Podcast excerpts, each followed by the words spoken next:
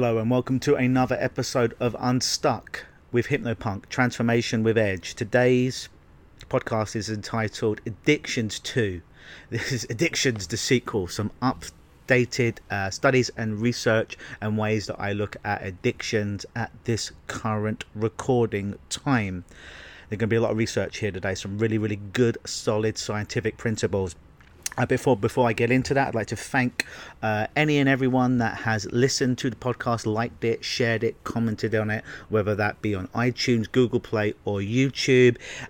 I put these things out here for you for free to listen to as I do with all my articles and videos, absolutely free of charge. Don't ask you for a dime of them. All I ask is if you enjoy them, share them, tell people about them. Let's grow grow this uh, revolution right here and just leave reviews, whether that be on iTunes, leave a five star review and a few comments, Google Play, or share, like them, and leave a comment on YouTube because that makes me want to put more of these out there um, to help educate you and help you transform your life. Also, for any of you that do make a five star review on uh, iTunes and some comments or wherever you listen to this podcast, take a snapshot, send me an email at mail, M A I L, at lukenosis, L U K E N O S I S dot com, and with a snapshot and let me know. And I will give you a 30 minute uh, unstuck power session with me over the telephone or over Skype. This is not a hypnosis session. This is not a therapy session. It's just 30 minutes where you get me, where I help for you to give you some strategies, brainstorm some strategies to help you become unstuck in a certain area of your life so you get more freedom and happiness. That being said, back on with the show. Now, I did a addiction podcast, and I, am guessing it was about 10 or 11. Uh, it was numbered on the podcast archives if you want to check it. And at that current time, that was my beliefs and my understanding and the way that I treated and look at addiction. Some of it's very similar, and some of it's going to change so I'm going to share with you my new followings and my new understandings with it. Um, a lot of it has come through training that I've done with Melissa Tiers recently in an addiction protocol, becoming certified with that uh, Kevin Laye of Psy-Tap fame and his addiction classes. Uh, course, I did, and some some other personal research as well. So I'm going to borrow from both of those people, their studies, stuff that I tend to believe and do. So it's going to be a mishmash of all of that and current research. So uh, basically, basically how I now think of an addiction is it's basically ha- a habit in the brain that creates a network of associations. As some neuroscientists like to say, the cells that fire together wire together. And what this means for an addiction is that each time you do a drug, you drink the drink, or engage in that addictive activity, you're strengthening those connections. Athletes will have thicker and denser neurons that are associated with the muscles used for their sport. London cab drivers where I'm from have thicker neurons in the area of their brain associated with navigation, and addicts have more robust area devoted to the patterned response.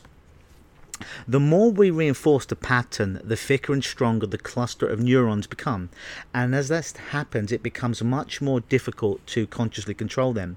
But new research in neuroscience tells us that the brain is malleable and capable of changing even the most ingrained patterns. So each time you stop that craving, urge, or that habitual feeling that led you to them, you're actually learning to rewire the brain and it's far easier to do than most of us think.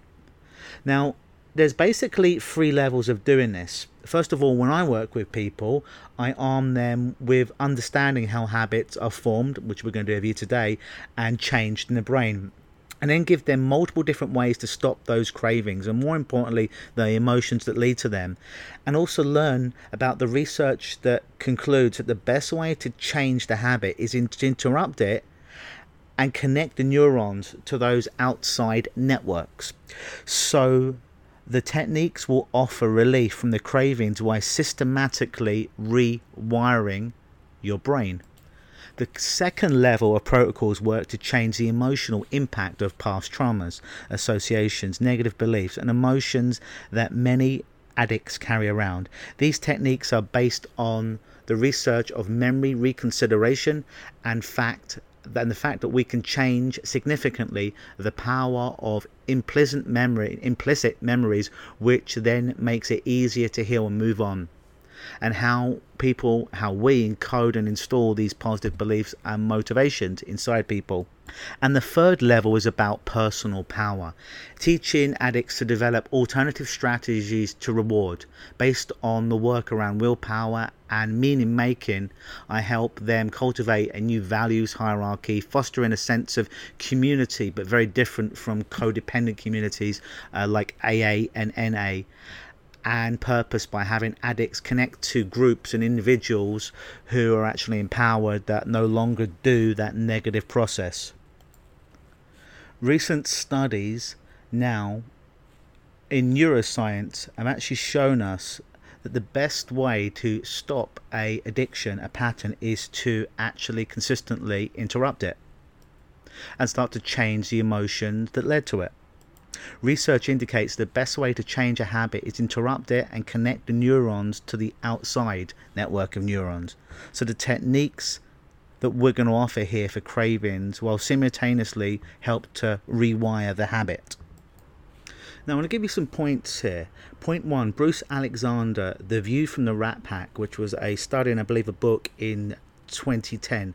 Rat Park was a study into drug addiction conducted in the late 1970s and published in 1981 by Canadian psychologist Bruce Alexander at Simon Fraser University in British Columbia, Canada.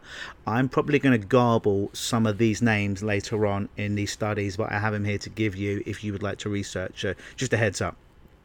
And Alexander's hypothesis was that drugs do not cause addiction and that the apparent addiction to opiate drugs commonly observed in laboratory rats to exposed to them is attributable to the living conditions and not any addictive property in the drug itself. I'm not sure if you're familiar with this, but there was a study that was done with rats in a cage, and they in the rats uh, water bottle they put in some opiate. I think it was cocaine infused opiate water and the I believe the rats would, would be drinking this water, drinking this water, drinking this water with the opiates in, and would become more and more strung out.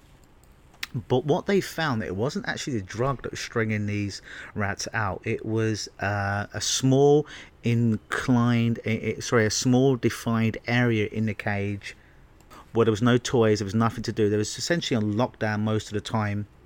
They were not stimulated by anything else, and it was one at a time. And my understanding was what when they took the rat out of the cage, put them in an environment that was a far bigger cage with things to play on like wheels and so forth, and other rats, and they just changed um, the water to be normal water. Basically, these rats and their biology self-corrected. They didn't go through days and weeks and months and years of relapse just a mere change in the environment with other rats, with things to play, with more open spaces, actually started to change the biology of these rats. Proven in rats that to merely change the environment they were in from one that was quite downtrodden and negative to an environment that was quite positive, that change changed them, changed their very biology. Now, these following points are from the substance dependent recovery rates with and without treatment taken from the Clean Slate Addiction site, which is www.thecleanslate.org. Most alcoholics recover without treatment and they moderate too. Information presented below is an analysis of data taken from 2001 to 2002, the National the Epidemiologic Survey on Alcohol and Related Conditions, or the NESARC for short. This data is relevant, relevant because it comes from a survey representative of the US population as a whole. Unlike many addiction studies, which only survey people who go through drug and alcohol addiction treatment protocols, those studies often find that people relapse quickly without continued treatment, leading to the erroneous assumption that addicts can't quit without treatment, or that the addiction is a chronic disease, and especially that abstinence is necessary and that successful moderation is rarely attained.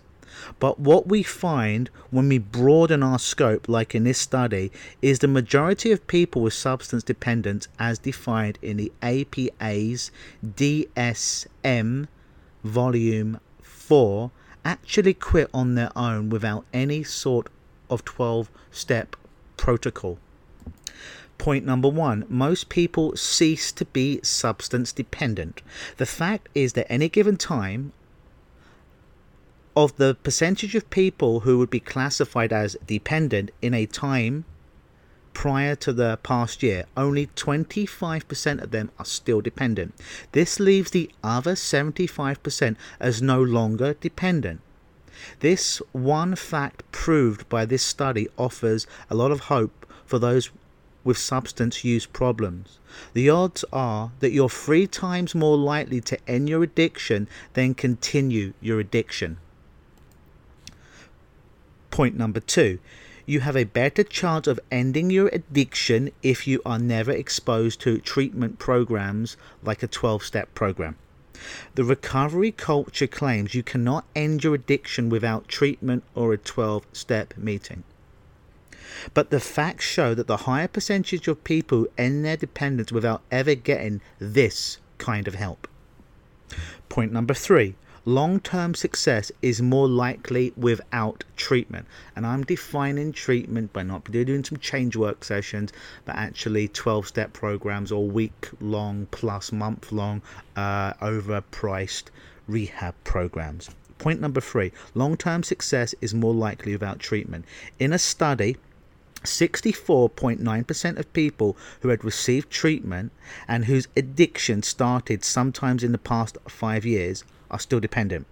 The interesting thing about this is that the number is exactly the same for uh, the untreated individual whose addiction began in the past five years. So, in the early years, there is no difference in outcome whether you get treatment or not. But if you want a life of recovery, maybe you should stay in treatment. Point number four Moderate use is a possible and probable outcome for a resolution of substance dependence. Now, this is going to something that probably in the last podcast and stuff that I've had a belief for for long term, and the belief is you need to come off come off the drug, obviously under supervision of a doctor. Um, but you need to come off of it and never go on it again once you're off of it, whether you wean yourself off or not. Because if if it's if it's there, if it's dangled in front of you, you you become addicted um, again. So this is something that's pretty much changed over the last six months since I've been doing these these podcasts. And it is possible to do that drug in moderation. Now, I'm not suggesting that you do it. I'm not saying you should do it. Um, it's not how I live my life, but I'm also not here to judge you or how you live your life. It is possible to moderate these things. I'm going to give you the study in a moment. So oftentimes when I get a client that comes in, I ask them, well, you know, if they're smoking too much or if they're drinking too much or drugging too much, I ask them, well, listen, do you want to stop completely or do you just want to do it in moderation? A high percentage want to stop completely, which is great, which is my old model. And some say, well, you know what, I just like to have the occasional drink or the occasional cigarette or the occasional what have you, which which they can do. Because here's the way I look at it. If you imagine a pendulum, yes, I'm a hypnotist, I'm giving you a metaphor of a pendulum. If you imagine the pendulum swung one way for a long time, which is you're drugging, you're drinking in some form or fashion, way too much that it's making you uh, unhappy then allowing that pendulum to swing completely the other way for a little bit, which is abstaining from that drug, that narcotic, in order to get that balance in between where you could occasionally enjoy a drink here or there on what you do. It is possible, this study shows us. Um, but my belief in, in working with people with addiction over 22 years is sometimes if you've been one way with that with that addiction with that problem that pendulum swung one way it does need to swing the other way for a little bit in order for you to get more calibration. Um, but it is possible to use in moderation. I'm not suggesting that you do but it is possible and when my clients come to me, I ask them, do you want to stop completely or just moderate this because it's their life, not mine. And my, I'm in the job of helping deliver the results they want, not the results that I necessarily want for them. So, back to the research, it's important to realize since recovery culture doesn't allow for moderation as a success story, they believe that it's abstinence or nothing. And in fact, they actually teach people that once they've been substance dependent, a single drink will rapidly escalate them back into a full blown substance dependence. The data in this study show that this clearly isn't the case. An example of this uh, from my own clinical work is I'd occasionally have a client who would come in and smoking two packs of cigarettes a day, approximately six, uh, 50 cigarettes. And they would come in um, about a month later for a follow up session and they would come in and they're like, Luke, Luke, I failed. I'm like, okay, how many cigarettes are you smoking? And bear in mind, as I said, they're on two packs a day, 50 cigarettes approximately a day. They're like, well, I've smoked um, two cigarettes in the last month. I'm like, you fouled. So, so let me get this right. In in an average month of 30 days, you would in the past smoke 1500 cigarettes a month. So you didn't smoke 1500 cigarettes a month. You smoked one, and then you didn't smoke anymore because you realized how stupid it was. And I'm like, yeah. And I'm like, you were successful, so stop fucking beating yourself up and realize you went from 1500 to one, and that one didn't gradually turn into 1500 because you just stopped. You realize, hey, you know what? I don't really want this. I don't really need it. It is possible to do that. And that's a new thing for me that I've learned and actually put into my practice. These following stats are from the truth about addiction and recovery. Currently, it is estimated that 30% of adult Americans, uh, more than 40 million, are former smokers. The Office on Smoking and Health reports that 45% of all Americans and 60% of college graduates who have ever smoked no longer do so. What's more, 90% of those who have stopped have done it on their own. Um, and this is from a research study or book, a retrospective study on successful quitters, paper presented at the annual meeting of the American Psychological Association, oh, they love me, in Toronto, Canada, where I'm living, uh, in August 1978, the year before I was born.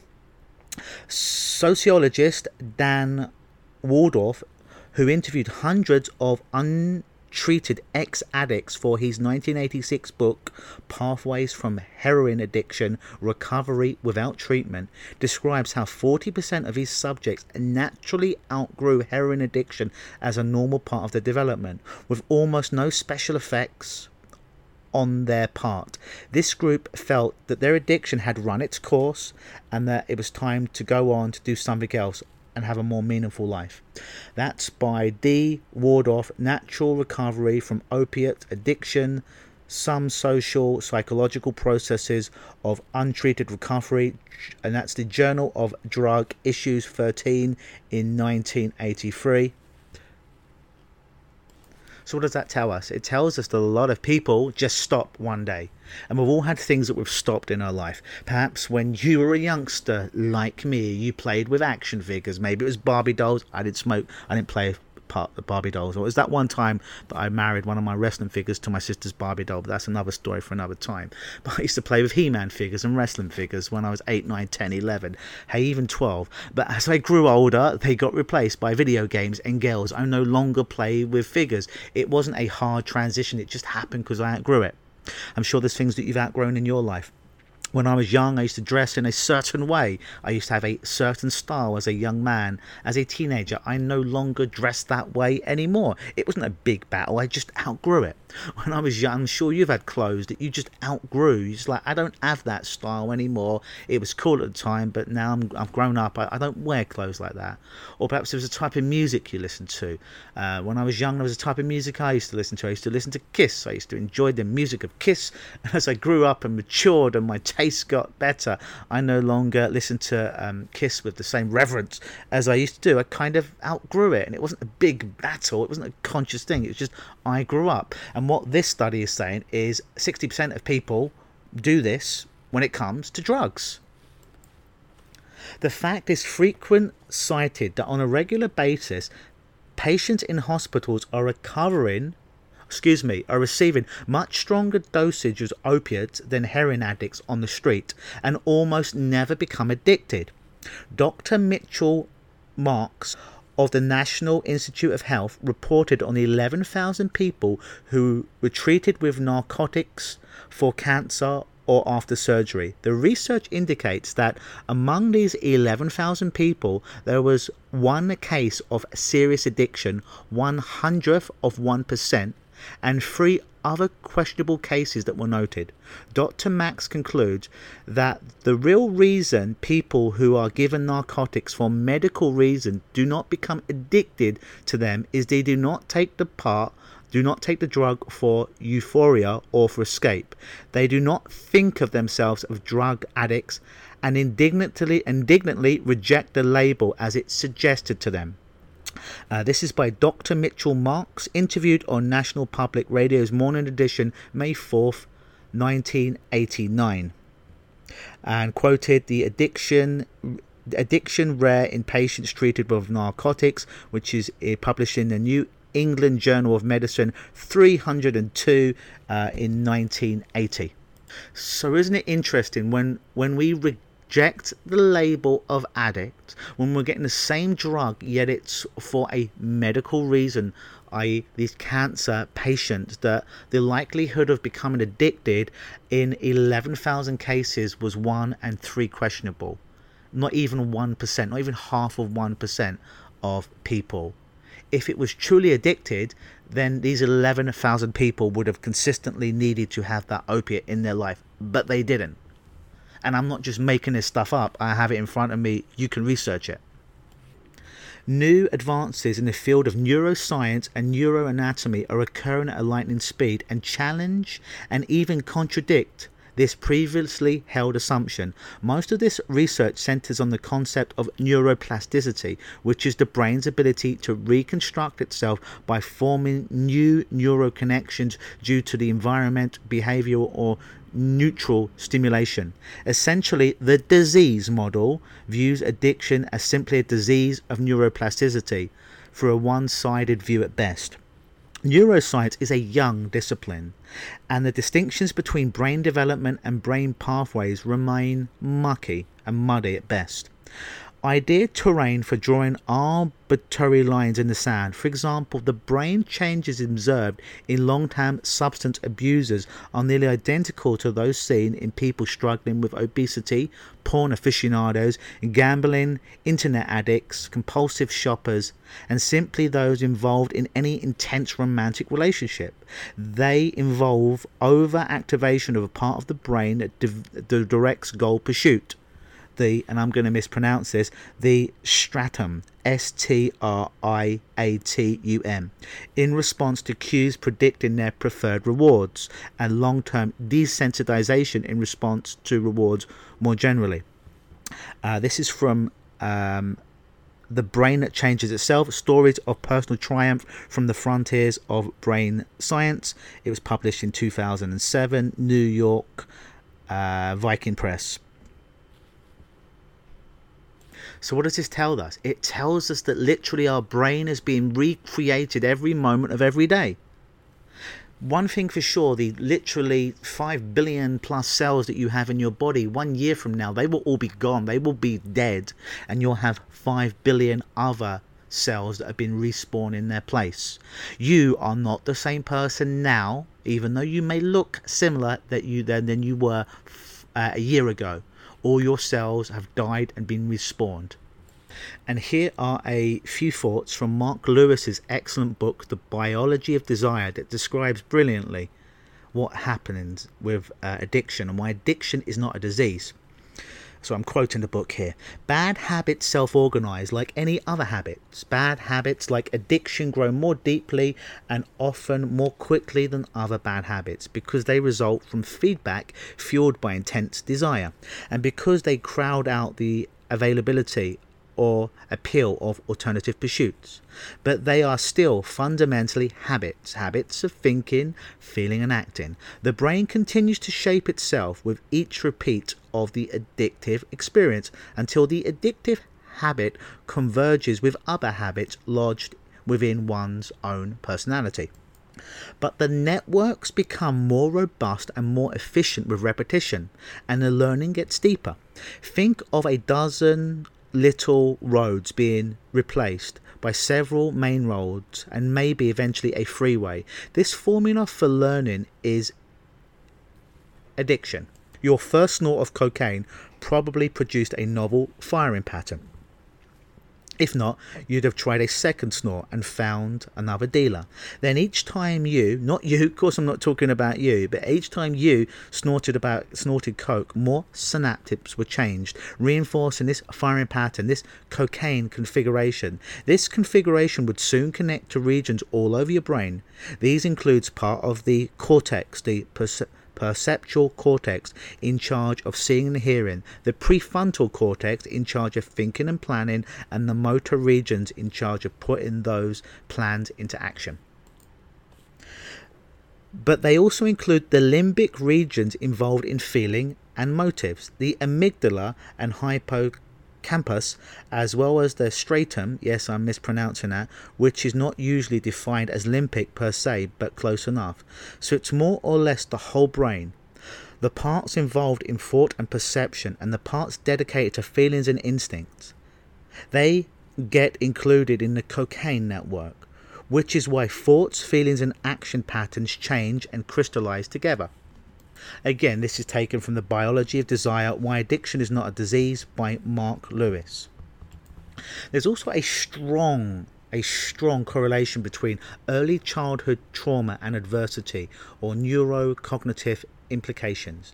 In 1995, physicians Vincent Felitti and Robert Anda launched a large scale epistemological study that probed the children and child and adolescent histories of 17,000 subjects, comparing their child experiences to their later adult health records. The results were shocking. Nearly two thirds of the individuals that had encountered one or more adverse child experiences, or ACEs, from this point forward, a term that both of these uh, Felitti and Anda coined to encompass the chronic, unpredictable, and stress inducing events that some children face.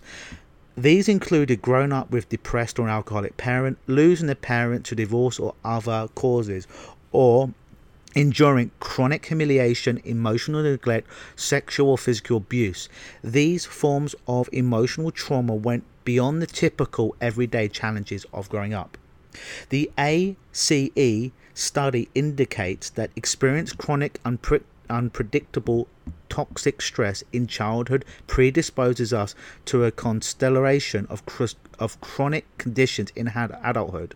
But why? Today, in labs across the country, neuroscientists are peering into the once indisputable brain body connection and breaking down on a biological level exactly how the stress we face and when we're younger catches up to us when we're adult, altering our bodies, our cells, and even our DNA. And what they found may surprise you. Number one, epigenetic shifts. When we're thrust in over and over again into stressful, inducing situations during, during childhood or adolescence, our physiological stress response shifts into overdrive and we lose the ability to respond appropriately and effectively to future stressors. This happens due to a process known as gene and I'm not even going to try to pronounce this, um, M E T H Y L A T I O N, in which small chemical markers or methyl groups adhere to the genes involved in regulating the stress response and prevent these genes from doing their jobs. As the function of these genes become altered, the stress response becomes reset on a high for life, promoting inflammation and disease.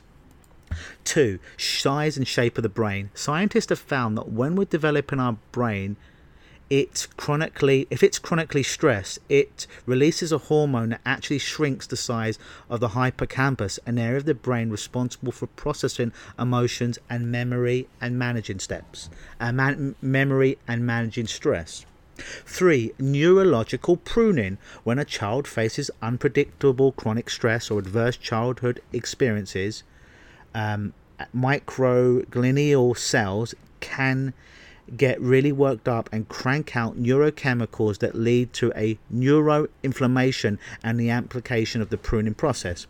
Four, telomeres. Early childhood trauma can make children seem older, emotionally speaking, than their peers. Now, researchers have discovered discovered that adverse child experiences may prematurely old children on a cellular level as well. Adults who have faced early trauma show greater erosion in what are known as the telomeres. These are the protective caps that sit on the end of DNA strands, like the caps on shoelaces, to keep the genome healthy and intact. 5. Default mode network. Inside each of our brains is a network of neurocircuitry known as the default mode network, which unites areas of the brain associated with memory and thought integration. Kids who've faced early traumas have less connectivity into the default mode network, even decades after the trauma has occurred, so they may have trouble reacting appropriately to the world around them. Six, brain body pathway. For a child who's experienced adversity, the relationship between mental and physical suffering is strong. The inflammatory chemicals that flood a child's body when she's chronically stressed aren't confined to the body alone and they're shuttled literally from head to toe. 7. Brain connectivity. Children and teens who'd experienced chronic childhood adversity showed weaker neural connections between the prefrontal cortex and the hippocampus. Traumatic memories, early childhood adversity, and post traumatic stress, a neuropsychotherapy reconsolidation approach. Persistent unwanted memories are believed to be the key attributes, excuse me, the, uh, the key contributors to drug addiction and the chronic relapse problem over the lifetime of an adult. However, contrary to long held the long held idea that memories are static and fixed, new studies in the last decade have showed that memories are instead quite dynamic and malleable. When a memory is retrieved, reactivated, it becomes labile for a period of time, with new information merging and modifying the existing representation before it is again reconsolidated to maintain long term memory. In the light of this discovery, memory is now viewed as being largely reconstructive rather than simply replaying store, stored information. Now, if you'd like a study or you would like the citation of these studies, then please shoot me an email at mail at lukenosis.com. I am taking them from Melissa Tiers and her addiction course that I did, and she compiled um, all of this. Now, another interesting thing about memory con- reconsolidation research in substance abuse population, once the most challenging aspects of drug addiction is the craving and relapse cycle that can occur for many years. The persistence of drug seeking and drug taking behavior suggests that drug associated learning and memory processes contribute significantly to the relapse. This is because repeated drug taking behavior engages neurocircuitry involved in learning and memory of drug related information. With each drug use, drug related memories are reactivated, retrieved, and are believed to be reconsolidated to maintain and thereby strengthen their circuits.